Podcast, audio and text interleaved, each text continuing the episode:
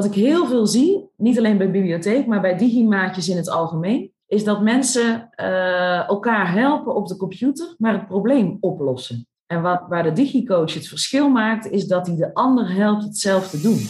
Podcast De Biep is Meer gaat op zoek naar de toekomst van openbare bibliotheken en hoe zij bijdragen aan de maatschappelijke uitdagingen van deze tijd. Met nieuws uit de sector, spraakmakende gasten en verrassende thema's word je meegenomen in de wereld van leesbevordering, digitaal burgerschap en participatie. De Bibis Meer is een initiatief van Matt Gubbels die jou wil informeren en inspireren. Hij gelooft in de kracht van podcasting en het verhaal van de bibliotheek. Welkom bij alweer aflevering 4 van De Bibis Meer. Met deze keer drie onderwerpen. Straks spreek ik uitgebreid met Suzanne Verheijden van Digitaal in de Zorg. Met haar spreek ik over het vraagstuk rondom de digitale geletterdheid van burgers, zorgmedewerkers en wat dat betekent voor de bibliotheeksector. Dan is er nog het nieuws over de IDO's, die te maken gaan krijgen met hun eigen kwaliteitstoetsing. Maar eerst maak ik een uitstapje naar een andere podcast, waarin we kunnen horen hoe bibliotheken bijdragen aan de opvang van Oekraïense vluchtelingen. Dat klinkt dan als volgt. Wat de biep! Is een podcast van de Westfriese Bibliotheken en Bibliotheek Waterland. Want de Biep doet meer dan je denkt. Wat de Biep. Nou, binnenkort hoop ik te gast te zijn bij deze zeer gezellige podcast. Wat de Biep is trouwens een initiatief van Sylvia Bakker. En Sylvia Bakker is de voorzitter van de Raad van Toezicht van de Bibliotheek Waterland. En van haar heb ik de toestemming gekregen om te citeren uit de meest recente aflevering van Wat de Biep. Zij ging namelijk in gesprek met directeur-bestuurder Norbert van Halderen van de Bibliotheek Waterland. Ze hebben namelijk een dag georganiseerd voor de Oekraïense vluchtelingen in hun verzorgingsgebied. Norbert vertelt daarover het volgende. Ja, dat klopt. We hebben afgelopen donderdag uh, hebben we een groep van 35 Oekraïense vluchtelingen die in Purmerend ondergebracht zijn in het Golfhotel. Die hebben we uitgenodigd om bij de bibliotheek op bezoek te komen. Hebben eigenlijk een, eh, een, een, echte Hollandse dag georganiseerd. Ik moest wel even lachen toen ze het uh, opzetten, want uh, de eerste vraag die kwam: zullen we bitterballen kopen? Nou, dat, dat hoorde er direct bij. Maar die dag is een geweldige dag geworden. Op die dag zijn jongeren die erbij waren, die zijn direct de bibliotheek doorgelopen op zoek naar de Engelstalige collectie. We hebben een pop-up bibliotheek in de tent bij het Golfhotel neergezet. En we zijn nu bezig met de Oekraïense leraressen die er ook aanwezig zijn. Om die te helpen, uh, een beetje schoolvorm, klasse, huiswerk uh, voor de Oekraïense kinderen te organiseren. En de bibliotheek is onder andere initiatiefnemer van uh, helpen beter en, en uh, ja, slagvaardiger door het leven te komen. En dat uh, doen we vanuit onze lees- en, en uitleenactiviteiten. Verder geeft Norbert een inkijkje in de manier waarop de Bibliotheek Waterland met haar burgers bezig is een Oekraïense collectie op te zetten. Er zijn een aantal bibliotheken die nu ook met burgers het initiatief hebben ontwikkeld om Oekraïnse boeken binnen te halen. Want er wonen in Nederland al heel veel mensen uit Oekraïne. En die hebben eigenlijk ook zelf best wel veel uh, literatuur in huis. En die zijn ook echt heel erg in saamhorigheid bezig om die boeken weer beschikbaar te stellen voor hun medebewoners die nu deze kant op komen. Ten slotte gaat Norbert in op de opvang van Oekraïense kinderen op scholen. Maar met name over de manier waarop de Bibliotheek Waterland de betrokkenheid van ouders hierbij probeert te stimuleren. Dus als je kijkt naar uh, in dit geval ook de Oekraïnse vluchtelingen, dan zie je dat zij in de scholen goed opgevangen worden. Er is veel plaats gemaakt voor Oekraïnse vluchtelingen. Maar wat je ziet is dat de ouders van die kinderen, die willen graag die kinderen wel naar school brengen, maar willen ook graag begrijpen wat er gebeurt op die school. Kinderen leren over het algemeen veel sneller dan dat de ouders dat doen. En wij hebben direct ook ingezet op de oudercafé-structuur. Bibliotheken hebben de mogelijkheid om via de wet volwassenenonderwijs de financiën die beschikbaar gesteld zijn door het ministerie van Onderwijs in te zetten voor volwassenen die Nederlands niet als eerste taal hebben. En dat doen we dus nu ook voor de Oekraïnse ouders. Wij zetten dus in op een oudercafé en kunnen dan die ouders stapje bij stapje uitleggen wat er gebeurt in de klasse waar hun kinderen straks les krijgen. Tot zover het uitstapje naar podcast What the Biep. En vooral dank aan Sylvia Bakker voor de toestemming om fragmenten over te nemen. Van de opvang van Oekraïnse vluchtelingen over naar een andere ontwikkeling in bibliotheekland. Nieuws en andere weetjes, te veel om op te noemen. Maar welk verhaal valt op? Want de IDO's, de informatiepunten digitale overheid, gaan op kwaliteit getoetst worden. Dat bleek uit een provinciale kennisdelingsbijeenkomst Digitale Inclusie. Met dank aan Kirsten Sinke, die ik een andere keer uitgebreider spreek over het opleiden van IDO-medewerkers, kan ik Jacco Walters van de Sociale Verzekeringsbank aan het woord laten hierover. Jacco is namens de SVB onderdeel van de manifestgroep, die het toetsen van de kwaliteit van IDO's zeer belangrijk vindt. Jacco legt nog een keer uit waarom dat zo belangrijk is. Nou ja, kijk, we zijn natuurlijk twee jaar geleden gestart. Hè. Ik was erbij, was dat drie jaar geleden, ik weet niet eens meer precies, in Venlo. In ieder geval, ik was bij die, bij die aftrap, hè, een van de eerste 15 informatiepunten. Ja, nou, dat in heeft een 2019. enorme ontwikkeling doorgemaakt de afgelopen eh, jaren natuurlijk. We zitten nu ruim boven de 400. En eh, we, zien, we zien gewoon dat het een succes is. Het is alleen voor de manifestgroep wel een beetje spannend. Hè. En ik weet niet of iedereen manifestgroep bekend is, maar dat is eigenlijk een gremium waarin eh, een aantal grote landelijke uitvoerders rondom thematiek met elkaar praten. In de volksmond dat bij ons ondertussen de manifestgroep. Maar goed, het is een beetje spannend ook wel voor ons. Want een klein stukje van onze dienstverlening, hè, dit, in dit geval is het wegwijs maken, eh, de goede kant op helpen, et cetera, leggen we eigenlijk buiten ons neer. Dus het is voor ons wel heel erg belangrijk dat we weten dat het op de goede manier gebeurt. En dat het op de manier gebeurt die we in principe aan het begin van het programma met z'n allen hebben afgesproken. En we zien ook dat het voor de bibliotheken echt toegevoegde waarde heeft dat er informatiepunten er zijn. Maar dat is andersom ook zo. We helpen elkaar heel erg daarin, denk ik. En voor de bibliotheken is het meer een extra, een extra lood aan de stam van de dienstverlening. Eh, maar voor ons is het wel echt een hele expliciete, eh, aparte vorm van dienstverlening die we goed willen monitoren. Waarvan we goed willen weten dat het goed blijft gaan. Je ook steeds Ja. meer partijen die ook toetreden natuurlijk. We zijn ooit begonnen met acht. Ik ben al bij die trainingsdagen geweest in het begin ook. Maar we zitten ondertussen op dertien eh, landelijke uitvoeringsorganisaties die echt aangehaakt zijn. Dus het is ook wel lastig om dat allemaal te weten. Aanvullend legt Jacco uit wat de verdere bedoeling is van certificering van IDO's. En licht hij alvast een tipje van de sluier op over het normenkader dat de IDO's mogen verwachten. Kijk, sowieso is het doel, moet ik even zeggen, het doel is om eh, er geen losse certificering van te maken. Het is echt de bedoeling om de certificering van de IDO, de kwaliteitsbewaking, gewoon op te nemen in de normale certificering waar jullie bekend mee zijn. En die heeft al een zevental normen, waar allerlei subvragen bij zitten. We hebben vooral gekeken bij elke norm van, goh, wat zijn nou zinvolle vragen waaruit wij kunnen leren of het goed gaat. Hè? Achteraf uit de rapportage is het voor de manifestgroep natuurlijk wel handig om niet zo'n hele certificering door te hoeven nemen, maar gewoon ja, separaat identificeerbaar, zodat wij er gemakkelijk uit kunnen halen wat voor ons van belang is. Dus we hebben op die zeven normen een aantal vragen eh, ontwikkeld. En, en, en- om een beeld te geven, dan ga ik even spieken hoor, want ik weet het niet allemaal uit mijn hoofd, maar ik heb gewoon het lijstje ernaast liggen even.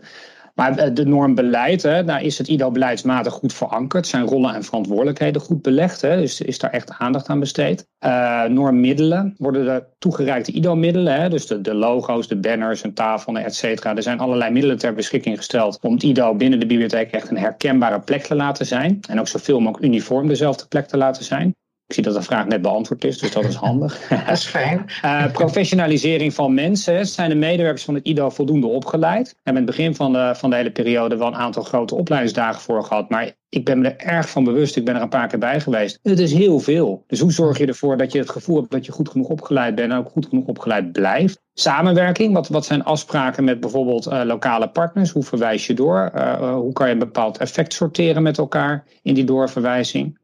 Ehm, nou, producten en diensten, dat gaat ook voor een deel over doorverwijzen. Resultaten, voor ons ook heel belangrijk. Hè? Wij zijn natuurlijk heel benieuwd, komen er mensen? Nou, dat is ondertussen wel duidelijk dat er mensen op afkomen. Hoeveel komen er en wat voor vragen worden er gesteld? Hè? Eh, voor de SVB het is voor ons heel handig. Stel dat er opeens een enorme toename is in het aantal vragen rondom de AOW. Ik roep maar wat hoor. Het is voor ons natuurlijk handig om te weten. Want dan hebben wij misschien ook iets in onze eigen directe dienstverlening daarop aan te passen. Om te verduidelijken. En wat is de zevende? De zevende dan compliance. Hè? Ehm, privacyregels. Eh, Ik weet niet of jullie het allemaal dan net gehad hebben. Of een deel van jullie. Maar er is, ehm, er is ook zo'n trainingsmodule rondom privacy en AVG. Ja, dat is van begin af aan wel echt een heet hangijzer voor de manifestgroep ook. Dat is een spannend deel van de, van de samenwerking. dus Ja, dat is grote. En er zijn meer vragen. Er zijn in totaal 3 of 24 vragen toegevoegd aan de, aan de normeringen. Uh, maar dit zijn een paar Tot voorbeelden. zover dit eerste inkijkje in de kwaliteitstoetsing van IDO's. Het bestaan van de IDO's heeft natuurlijk alles te maken met het gebrek aan digivaardigheid van burgers in ons land. Daarover sprak ik met Suzanne Verheijden. Zij is eigenaar van bureau Straks en betrokken bij Digivaardig in de Zorg. Mijn eerste vraag aan haar was waarom ze zich zo druk maakt om de digivaardigheid van burgers. Ik maak me druk om alle, eh, de, de- de digitale vaardigheden van alle burgers, maar specifiek van de medewerkers in de zorg. Omdat ik zie dat alle mooie toepassingen die er zijn om de toekomst van zorg zeker te stellen, eh, op technologie en e-health, niet goed benut worden omdat het mensen ontbreekt aan de basisvaardigheden. En dat levert zoveel leed en angst en weerstand en frustratie achter de computer op, dat ik, eh, daar ben ik echt door geraakt en gemotiveerd om ermee aan de slag te gaan. Suzanne, kun je aan de hand van een aantal voorbeelden eens dieper ingaan op wat jou dan precies raakt? Ik heb mensen gesproken die uh, nou, bijvoorbeeld ooit de scriptie van hun dochter hebben weggegooid en sindsdien de computer niet meer hebben aangeraakt. Tien jaar lang werkzaam in de zorg en vermijden alle applicaties omdat ze bang zijn dat ze een heel dossier van een cliënt wissen. Mensen die in tranen zaten terwijl ik ze wilde interviewen over hun ervaringen met een digicoach. En dat ze dachten dat ze een computertest moesten doen en echt het zweet gutste van hun lijf. Terwijl ik alleen maar een gesprek wilde, wilde voeren over een ander thema. Ehm, maar ook dat ze dus hun cliënten of patiënten niet goed kunnen ondersteunen, omdat ze zelf de basiskennis missen. En dat, dat levert echt heel veel uitdagingen op in de zorg, op kwaliteit van zorg, op resultaten, op de adoptie van, uh, van zorgtechnologie, maar ook bij mensen zelf. Mijn vrouw werkt zelf ook in de zorg en die geeft aan dat die digivaardigheidsproblematiek eigenlijk al begint bij een heel eenvoudig medewerkerstevredenheidsonderzoek. Ja, het is heel praktisch. Het gaat om, dat, daar schrok ik ook wel van hoor. Want ik was verantwoordelijk voor innovatie bij een grote zorgorganisatie. Dus heel enthousiast over allerlei dingen rondom technologie. En uh, dat mensen geen bijlagen bij een e-mail konden voegen, dat ze niet wisten hoe ze een agendaverzoek moesten doen. Veilig wachtwoord. Uh, ik, ik, kwam letterlijk op een locatie waar een briefje lag: wachtwoord, elektronisch cliëntendossier ligt onder de muismat. Het was makkelijk onthouden en het lag er ook echt, dat heb ik gecheckt. Uh, dus het ontbreekt aan echte basisdingen. Inloggen, e-learnings worden door collega's of door kinderen gemaakt. Dus er gaat, er gaat veel mis op, op, op een eh, kleiner front dan wij ons voor kunnen stellen. Hoeveel zorgen, Suzanne? Moeten we ons maken om dit brede gebrek aan digivaardigheid bij burgers? Nou ja, we zijn, er, we zijn er heel druk mee bezig. Dus in die zin worden, als het goed is, de zorgen steeds kleiner. Maar uh, er is nog genoeg werk op dat gebied. Uh, we hebben heel veel onderzoek gedaan. En uh, we zien dat heel veel mensen zichzelf als digitale starter beoordelen aan de hand van een zelftest die we ontwikkeld hebben. Dan zien we dat bijvoorbeeld zelfs in de huisartsenpraktijk, waar toch weinig laag opgeleide medewerkers werken, 17% zichzelf beoordeelt als digitale starter. En bij de 55-plusser zelfs 27% van de medewerkers. Ja, dat zijn gigantische cijfers. En dat zien we dus ook uh, in de voorbeelden. En wat jij dus eigenlijk zegt, is dat het gebrek aan digivaardigheid niet altijd te koppelen is aan een hoog of laag opleidingsniveau. Nee, nou, we, zien in, in, we hebben nu bij vijf sectoren onderzoek gedaan. We zien wel dat er een correlatie is tussen leeftijd en opleidingsniveau. Dus de grootste groep, hoe ouder, hoe lager opgeleid, hoe groter de problemen. Uh, maar helaas zijn er heel veel uitzonderingen. Dus uh, heel veel huisartsen, artsen in het ziekenhuis, uh, managers, regiodirecteuren die hoog opgeleid zijn, maar ook uitdagingen hebben op digitaal gebied. En dat maakt de schaamte en het taboe soms ook nog wel groter. Hè? Dat mensen er niet voor uit durven te komen. Dat ze met hun opleidingsniveau of op jonge leeftijd zelfs, want jongeren zijn ook niet digivaardig genoeg als ze van school komen, dat ze dan toch nog zoveel uitdagingen met de computer hebben. Dus die, die schaamte die heeft mij wel gemotiveerd om aan de slag te gaan. Nu heb je via Digivaardig in de Zorg een brede waaier aan leermiddelen ter beschikking gesteld voor organisaties en medewerkers in de zorg. Maar wat is nu eigenlijk de succesfactor in het opwaarderen van de digivaardigheid van mensen? Het scheelt natuurlijk of je. Ik, ik, ben ook een tijd bezig geweest met de digitale vaardigheden van de burger, patiënt, cliënt in ons geval dan. Um, maar nu uh, meestal op de medewerker. En we hebben een aantal succesfactoren geformuleerd voor als je als uh, zorgorganisatie met dit thema aan de slag gaat en je medewerkers digivaardig wil maken. En uit onderzoek blijkt de digicoach de grootste succesfactor te zijn. Dus laat ik daarmee beginnen. Dat is een um, zorgprofessional die digivaardiger is dan collega's. Meestal gewoon uit het team, of in ieder geval uit de organisatie. Uh, die goed kan coachen, geduldig is, positief is, uh, de applicaties kent, de zorgtaal spreekt, dus meestal geen ICT'er. Uh, en die op de werkplek zelf mensen ondersteunt bij waar ze hulp nodig hebben. Dus geen computercursussen, daar krijgen digitale starters echt stress van. De gedachte met z'n allen in zo'n ruimte te zitten en drie schermen achter te lopen, omdat ze het tempo niet bij kunnen houden. En die digicoach die is dus geduldig, positief, en die krijgt uren per week om collega's te helpen uh, digitaal vaardig te worden. En dat blijkt echt veruit de grootste succesfactor te zijn uh, in de aanpak de afgelopen vier, vijf jaar. Jij zegt dat mensen alleen al bij de gedachte aan het volgen van een computercursus helemaal in de stress schieten. Als ik dan kijk naar de bibliotheeksector, dan geven wij ook behoorlijk wat cursussen. Klik en tik, die sterker, dat zijn nog maar enkele van de voorbeelden. Hoe zit dat dan in onze sector? Ja, maar die zijn in een heel veilig, uh, veilig klein groepje. En dat is anders dan wat we meestal in de zorg voor de kiezer krijgen. Dus daar is al rekening gehouden met de digitale starter. Dus het tempo ligt laag, weinig onderwerpen per training, uh, gelijkgestemde in de groep. Hè. Dus er zitten vaak mensen die ook moeite hebben met computers. En in de zorg is er vaak, en trouwens binnen elk uh, bedrijf ook, als je computertraining krijgt, dan zit je met een man of 15 tot, tot 20 in één ruimte met laptops en, en schermen. En gaat het allemaal in één tempo. En we, we weten inmiddels dat er meerdere typen technologiegebruikers zijn en die vragen allemaal iets anders. Maar als je dus de digitale starter bij de digitale enthousiasteling zet, dan uh, nou, raakt hij alleen maar gefrustreerd. En die ziet dat iedereen eh, verder is, die loopt vast, de trainer loopt, lost het op, die doet iets op de computer. Ze hebben geen idee wat. Dus uh, nee, er zijn echt mensen die al wakker liggen voordat ze zo'n sessie ingingen, ingaan. Dus, dus die trainingen die voorheen gegeven werden, voldeden ook niet aan de eisen van de veiligheid, waar de bibliotheek gelukkig inmiddels ook rekening mee Nou, dat is in ieder geval fijn om te horen. Je hebt het over digitale starters, maar ook over digitale enthousiastelingen. Wat voor andere digitypes zijn er nog meer te benoemen? Het eerste type hè, waar ik het net over had, die echte digitale starter, analoge idealist. Hè. Vroeger was alles beter. Uh, ik heb niks met computers. Ik kan prima mijn werk doen zonder een computer aan te raken. Uh, dus die hebben er een flinke mening over en zijn niet digitaal vaardig. De tweede groep is de aarzelende technologiegebruiker. Die is ook niet vaardig, maar heeft er minder mening over. Die, die, nou, die fietst er gewoon een beetje omheen. Het derde type is de digivaardige professional. Uh, die kan zich redden met de meeste applicaties maar staat niet te springen om de nieuw, als er weer een update komt, gaat hij hard zuchten en staat niet te springen om alle nieuwste gadgets. En de laatste is de digitale enthousiasteling. Die heeft als eerste de drone, als eerste de smartwatch, heeft geen handleiding nodig, drukt gewoon op wat knopjes en komt verder. En kan zich niet voorstellen dat die andere drie types niet datzelfde enthousiasme en vaardigheidsniveau hebben. Dus die is de hordes als ik die verschillende digitypes nou hoor, dan kan ik me zomaar voorstellen dat je voor ieder digitype een net wat andere aanpak hebt in het toedienen van digitale vaardigheidstraining.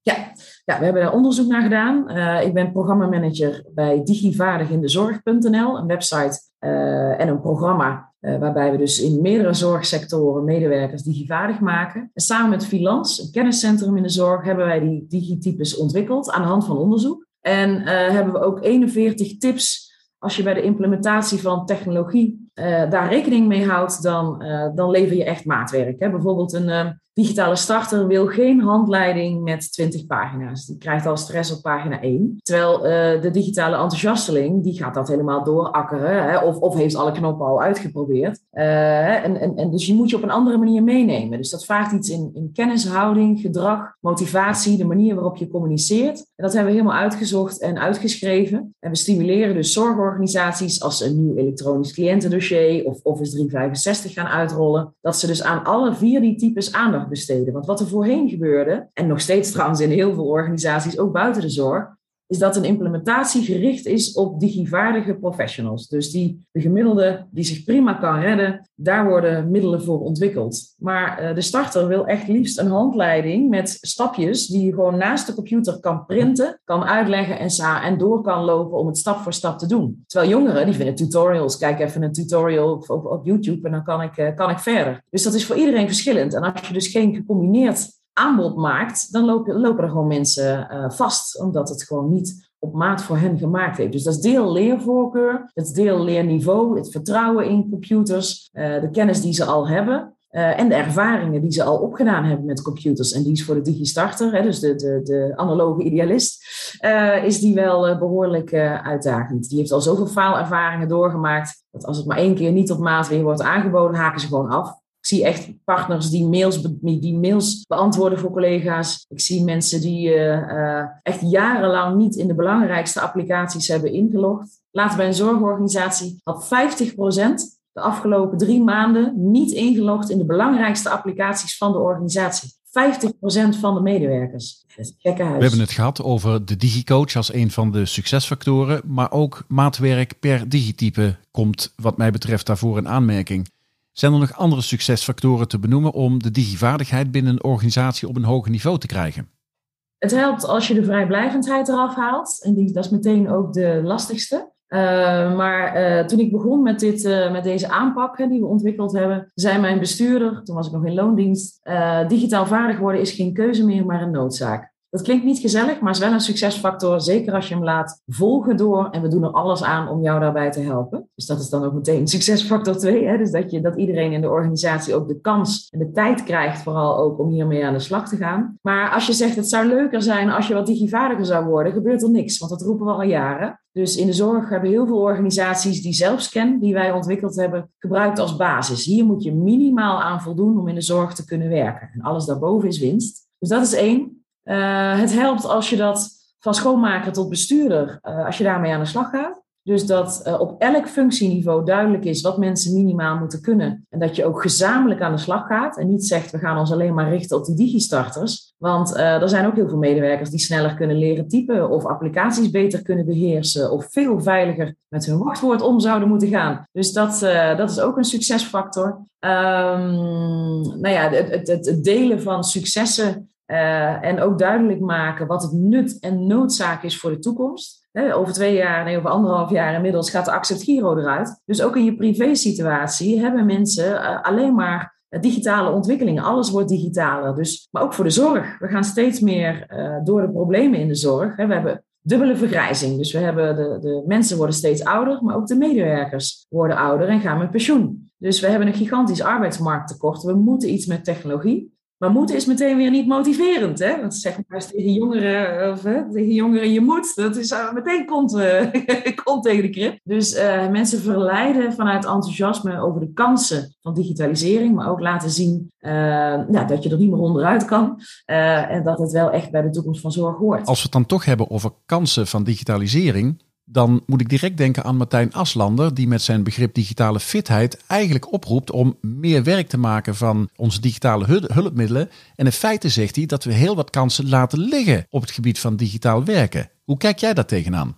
Ja, hij richt zich heel, ik, ik, werk veel met hem samen, hij richt zich heel veel op die uh, type 3 en type 4. Uh, hè, dus hij zit wat meer op, op mensen die al vaardig zijn, kenniswerkers die de hele dag achter de computer zitten uh, en gewoon sneller kunnen werken, makkelijkere gadgets, tools, snel toetsen kunnen gebruiken. En wij richten ons op die linker twee groepen en daarmee zijn we heel mooi aanvullend op elkaar. Dus hij heeft groot gelijk. Hè. Er zijn, ik heb net een blog geschreven, je weet niet wat je niet weet voor ICT en Health. En uh, mensen weten niet dat ze olifanten of, of ze ongelofelijke omwegen bewandelen. Ze weten niet dat er snellere manieren zijn om iets te doen. Dus ook type 3 en 4, uh, hè, dus die, die digitaal vaardige professional en die digitale enthousiasteling, die hebben enorme winst te behalen. En ik merk dat zelf ook dagelijks. Ik heb een nieuwsbrief die heet Oh, kan dat ook zo? En daarin deel ik digitale tips en die ga ik zelf ook allemaal uitproberen. En ik, daardoor dwing ik mezelf ook om digitale vaardigheden bij te spijkeren. Dat helpt ontzettend. En het leuke is dat ik daardoor allerlei dingen tegenkom waarvan ik denk, oh, had ik maar geweten dat hier deze makkelijke manier voor was. Wat, om een voorbeeld te noemen, uh, ik ben echt verslaafd aan de dicteerfunctie op mijn telefoon.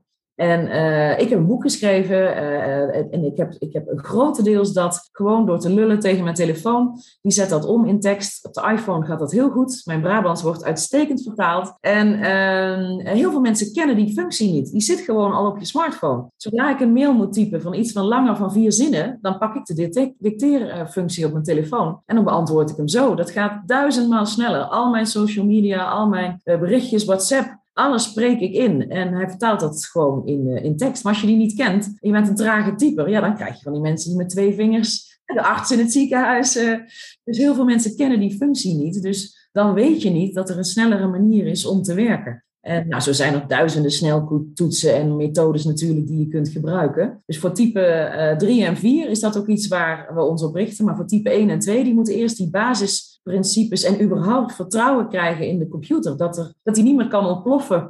En dat je niet zomaar een hele harde schijf kan wissen van een organisatie. Maar daar zijn mensen soms wel bang Nu bieden jullie op digitaalindezorg.nl een breed scala aan leermiddelen aan op digitaal gebied. Maar hoe weet je nu of het werkt? Wij richten ons in ons programma, onze profijtgroep van Digivaardig in de Zorg is de zorgprofessional. Onze doelgroep is de digicoach. Uh, en de HR-professional en de opleider en de manager uh, enzovoort. En uh, die uh, kiezen die leermiddelen uit en zetten die in bij de medewerkers. Soms zitten ze gewoon echt achter de computer en gaan ze aan de slag. Gebruiken ze geen leermiddelen. Uh, en daar horen we dus van wat werkt en wat niet werkt. Hè. Dat is onze voornaamste groep waar we ook mee in gesprek uh, zijn, los van de onderzoeken. Maar we weten natuurlijk ook hoeveel downloads dat er zijn. En we zien dus dat bijvoorbeeld leermiddelen die vallen onder de categorie basisvaardigheden aanzienlijk vaker worden gedownload dan, want het zijn geen online invulbare ehm, formulieren. Het is echt ouderwets printen. Ik kan hem nog op papier uh, invullen. Dus dat is heel handig voor die DigiStarter. Maar we zien ook uh, dat er enorm gebruik wordt gemaakt uh, van de voorbeeldplannen. Als je je organisatie digivaardig wil maken, hoe pak je dat dan aan? Ik heb net een paar succesfactoren genoemd, er zijn er nog meer. Pak het plan erbij en bewerk dat voor jezelf. We hebben interviews met digicoaches. We hebben hoe je als ICT uh, service desk medewerker om kan gaan met digitale starters in twee A4'tjes met tips. Nou, dat soort dingen die worden gigantisch veel gedownload en gedeeld. En we weten gewoon dat mensen die gaan beginnen in de zorg met zo'n aanpak onze website weten te vinden. En dus alle tools die wij ontwikkeld hebben, zoals zo'n zelfscan, maar ook die digitypes die we net noemden, die vier digitypes, daar is ook een zelftest voor, uh, die, die benutten ze. En daardoor zien we ook want je wilt natuurlijk ook weten, werkt het dan? Worden mensen dan digivaardiger? Snap ik. We hebben een onderzoek gedaan in de ouderenzorg bij 15 organisaties. Daar hebben we de website, de DigiCoach, eh, met alle leermiddelen ingezet. En dan zagen we dat in anderhalf jaar tijd mensen 1,6 punten gegroeid waren op een schaal van 10. Dus die gingen van een 4,6 naar een 6,2. Dus van een onvoldoende naar een voldoende de digistarters. Dus dat, uh, dat gaf ons vertrouwen dat de aanpak werkte. En dan zeiden medewerkers ook collectief dat ze met name die digicoach, uh, dat ze daar heel veel aan gehad hadden. Zelfs zei iemand in het onderzoek, daar moest ik heel erg om lachen, zelfs de gedachte dat de digicoach in het gebouw aanwezig was, maakte al dat ik met meer vertrouwen achter de computer aan de slag Vind jij, Suzanne, dat de bibliotheken veel verder moeten gaan dan alleen het bedienen van de type 1 en type 2 digitypes, zoals je die eerder hebt eh, geschetst? Of moeten we dat maar gewoon lekker overlaten aan de Martijn Aslanders van deze wereld? Ik denk dat niet alleen de bibliotheek, ik denk dat de hele samenleving hier zich op moet richten. Ik geef binnenkort een lezing bij de Nederlandse Vereniging van Banken. Hoe neem je nou de alle burgers mee in digitalisering? Want bij Digivaardig in de Zorg richten we ons op die linker twee types. Maar bij Bureau Straks uh, richt ik me ook op die rechter twee types. Dus ik denk dat we uh, eigenlijk allemaal oog moeten hebben dat er voor iedereen winst te behalen is. Alleen de grootste pijn zit bij die, uh, die typen, die, types die er het meeste moeite mee hebben. Dus ik denk dat we voorlopig nog heel veel focus op type 1 en 2 nodig hebben. En type 3 en 4 vindt het makkelijk online. Die vindt het makkelijker, die kijkt uh, wat zijn nou sneltoetsen, die kijkt op, uh, op YouTube naar tutorials. Dus die heeft wat minder hulp nodig. Maar die heeft wel uh, inspirerende voorbeelden nodig. Ja, en ik kan me voorstellen dat de bibliotheek daar dus ook een hele mooie rol in kan spelen. om ook die doelgroep die traditioneel toch al in de bieb komt. ja, die kun je ook op die manier aan je trekken. En inzetten, bijvoorbeeld uh, om weer anderen te helpen. Hè. Ik heb een 86-jarige buurman en ik ben zijn digicoach, zeg maar. Dus ik help hem met zijn DigiD, ik, ik help hem met allerlei formulieren, WhatsApp die vastloopt. Uh, dus ik ben digivaardig en help iemand die minder digivaardig is. En ik denk dat dat ook een mooie oproep zou zijn dat je niet alleen vanuit de bibliotheek bijvoorbeeld inderdaad die digivaardige mensen nog digivaardiger maakt, maar ze ook activeert om in hun omgeving te kijken waar zij ondersteuning kunnen bieden zonder oordeel, zonder dat ze de hele computer uit gaan leggen, maar dat ze echt op, op waar iemand vastloopt helpt en ze uitlegt wat de basisbeginselen zijn die daaronder zijn. Dus we zouden eigenlijk als maatschappij wel een beetje meer betrokken mogen zijn om elkaar hierin, uh, hierin te helpen. En er is op alle vier die gebieden echt een enorme, heb alle vier die types een enorme winst te behalen. Op welke manier, Suzanne, zouden de bibliotheeksector en de zorgsector kunnen samenwerken om de digitale fitheid van onze mensen op een hoger pijl te brengen? Het grootste verschil wat wij hebben is dat wij ons richten op zorgorganisaties en de bibliotheek natuurlijk op de individuele burger. Maar wat ik heel leuk vind is dat de bibliotheek samen met DigiSterker ook een programma heeft ontwikkeld rondom e-health. Um, en wij zouden in de zorg enorm geholpen zijn als de bibliotheek nog meer aandacht zou besteden aan de digitale vaardigheden die nodig zijn om zorg op afstand te krijgen, om uh, online medic medicatieverstrekking, uh, omdat je met de apotheek voortaan via de computer je medicijnen uh, bestelt. Want doktersassistenten moeten nu drie manieren hanteren om medicijnen te verstrekken, omdat mensen niet digivaardig zijn. Wat ik snap en wat, hè, waar ik heel veel, juist heel veel begrip voor heb, maar we moeten wel toebewegen naar iets anders. Dus ik uh, zou het heel mooi vinden als daar de samenwerking uh, nog intensiever wordt. En dat als iemand een, uh, nou, tijdens de lockdown zagen we dat, dat sommige uh, cliënten, patiënten echt uit beeld verdwenen, omdat ze niet konden beeldbellen. Of dat sommige huisartsen trouwens zelf ook uh, vastliepen in de patiëntenzorg, omdat ze zelf moeite hadden met al die digitale zaken. Dus het zou mooi zijn als wij ons richten op die professionals. En de bibliotheek een bijdrage levert aan, levert aan de medicijndispenser. Hoe gebruik je die nou als je robotica inzet? Hoe werkt dat dan om je dagstructuur te hanteren? De DigiD, hoe log je nou in om te kijken of je corona hebt? Nou, al dat soort zaken, daar zie ik een enorme samenwerkingsmogelijkheid. Mogelijkheid. En deels zoeken we die ook al op. ik ben betrokken bij de Alliantie Digitaal Samenleven. En daar heb ik een zelfscan op digihulp.nl zelfscan ontwikkeld voor burgers. Wat moet je nou minimaal kunnen op digitaal vaardig gebied om je te kunnen redden in de maatschappij? En uh, dat geeft ook voor digimaatjes bij de bibliotheek inzicht in waar kan ik nou met mensen aan werken? Wat kan iemand al en waar liggen dan nog te vragen? En hoe krijg ik bij de bibliotheek, ook daar ben ik nu mee bezig, hoe kan je nou in vijf vragen uh, het digivaardigheidsniveau van een medewerker uh, achterhalen, of van een, sorry, van een uh, inwoner achterhalen, zodat je hem naar het juiste opleidingsaanbod kan doorverwijzen? En uh, dat zijn we nu aan het ontwikkelen samen met, uh, met bibliotheken. Om, uh, en dat doe ik dan vanuit bureau straks, niet vanuit digivaardige zorg. Maar nou ja, uiteindelijk heel Nederland digivaardig. Dat zou dan de missie zijn en waar we daarin kunnen samenwerken. Heel graag. Suzanne, we hebben het tot nu toe vooral gehad over de mensen voor wie het echt nodig is om digitaal fit en digitaal vaardig te worden. Maar hoe zit het nu eigenlijk met de leidinggevenden van die mensen? Wat ik zie is dat leidinggevenden soms zelf niet digivaardig zijn. Um, of het niet aansturen. Dus niet weten welke medewerkers er wel en niet digivaardig zijn. Niet de juiste omstandigheden of het eh, creëren of het taboe doorbreken. Bespreekbaar maken. Want er zit een gigantisch taboe op, kwam ik achter toen ik de eerste keer onderzoek, onderzoek deed. Um, maar ook bijvoorbeeld, dat hebben ze een rol. Er moet een visie zijn op digitalisering in de zorg. Dat moet vertaald worden in jaarplannen. Dat moet vertaald worden in wat vraagt dat van de medewerkers, in competenties. Daar moeten mensen op geworven worden, getraind worden, gecoacht worden. Daar ligt een taak van de leidinggevende. En die wordt op dit moment onvoldoende vervuld. Deels ook heel logisch, want het zat ook niet in hun opleiding. Hè. Digitaal leiderschap is, is redelijk modern, zeg maar. Dus deels uh, begrijpelijk ook gezien het arbeidsmarkttekort. Als je nu bijvoorbeeld als leidinggevende in de ouderenzorg werkt, dan ben je gewoon uh, uh, de hele vrijdag bezig om het rooster van het weekend rond te krijgen. En ben je maandag bezig om de schade te verkennen van wat er allemaal misgegaan is. Omdat het ziekteverzuim veel te hoog is en het aantal vacatures ongelooflijk hoog ligt. Waardoor hun focus moet om überhaupt zorg te kunnen leveren. Het rooster moet dicht. En wij geloven, vanuit Bureau Straks in ieder geval, dat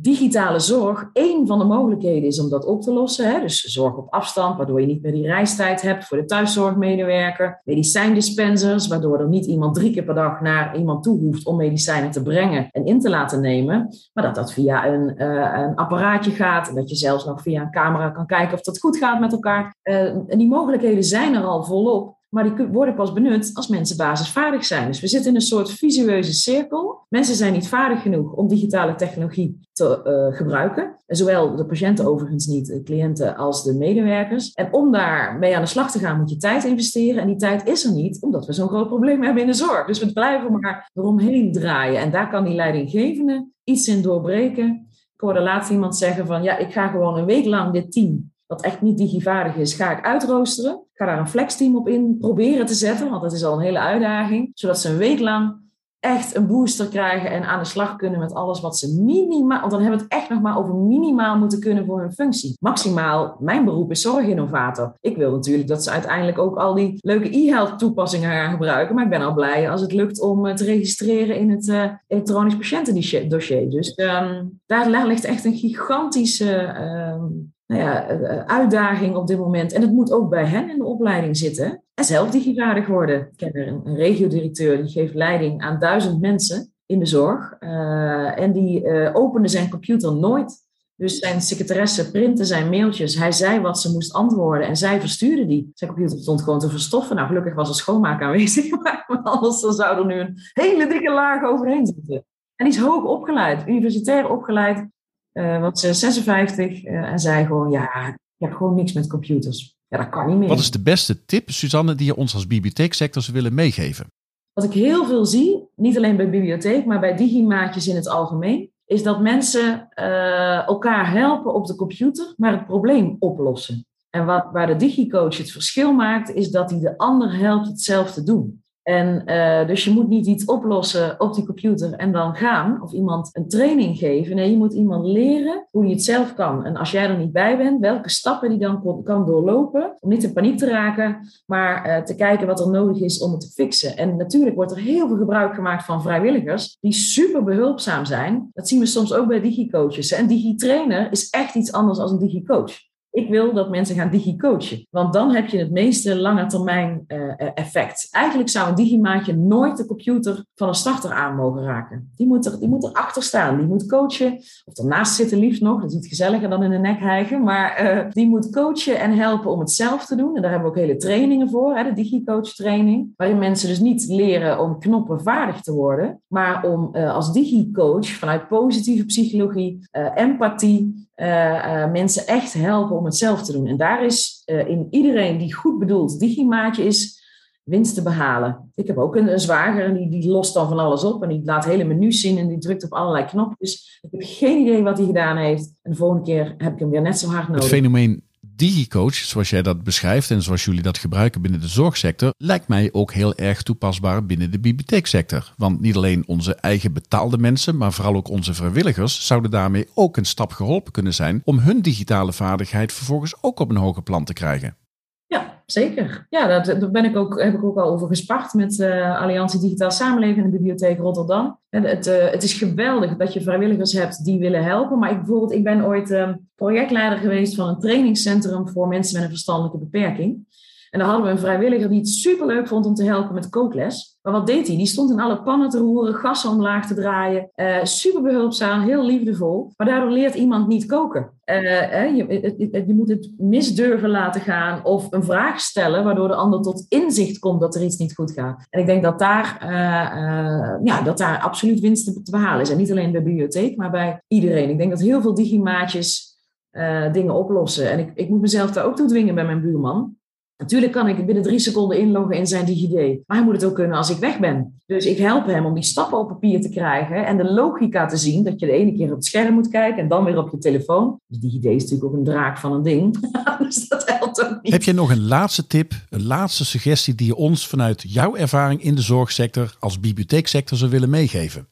Ja, wat ik, wat ik uh, zelf, ik heb vorig jaar een opleiding uh, verandercommunicatie gedaan. En um, wat ik leerde uh, is dat wij doen heel veel in de zorg, en dat zie ik bij de bibliotheek ook, die doen heel veel aan storytelling. En storytelling is een hele uh, waardevolle manier van communiceren. Hè? Dus dan laat je zien dat er één iemand, één burger digivaardig geworden is samen met een digimaatje bij de bibliotheek. Ja, dat werkt. Maar wat effectiever is, mensen worden beïnvloed door een groep. Dus uh, ik ben steeds meer aan het communiceren vanuit de gedachte: massa is kassa. Niet het televisieprogramma, maar dat je laat zien dat er al honderd inwoners van Nijmegen, waar ik woon, die gevaarlijk zijn geworden met de bibliotheek. Dat er landelijk al 20.000 mensen dat programma doorlopen hebben. Mensen worden beïnvloed door een groep. Als ze zien dat er al zoveel mensen hulp krijgen en zij dus niet de enige zijn als digi-starter, dat helpt gigantisch. Eén voorbeeld trekt misschien één iemand over de streep. Massa is kassa zorgt dat je een horde krijgt en dat je wachtlijsten niet meer bij te houden zijn. Dus communiceer niet alleen maar vanuit storytelling, maar laat zien hoeveel mensen landelijk hier tegenaan lopen en hoeveel mensen al geholpen zijn door de bibliotheek om hiermee aan de slag te gaan. Dat doen we in de zorg ook steeds meer en dat helpt. Tot zover het gesprek met Suzanne Verheijden van digitaalindezorg.nl over de wijze waarop in de zorgsector medewerkers geholpen worden om hun digitale vaardigheden op een hoger niveau te brengen.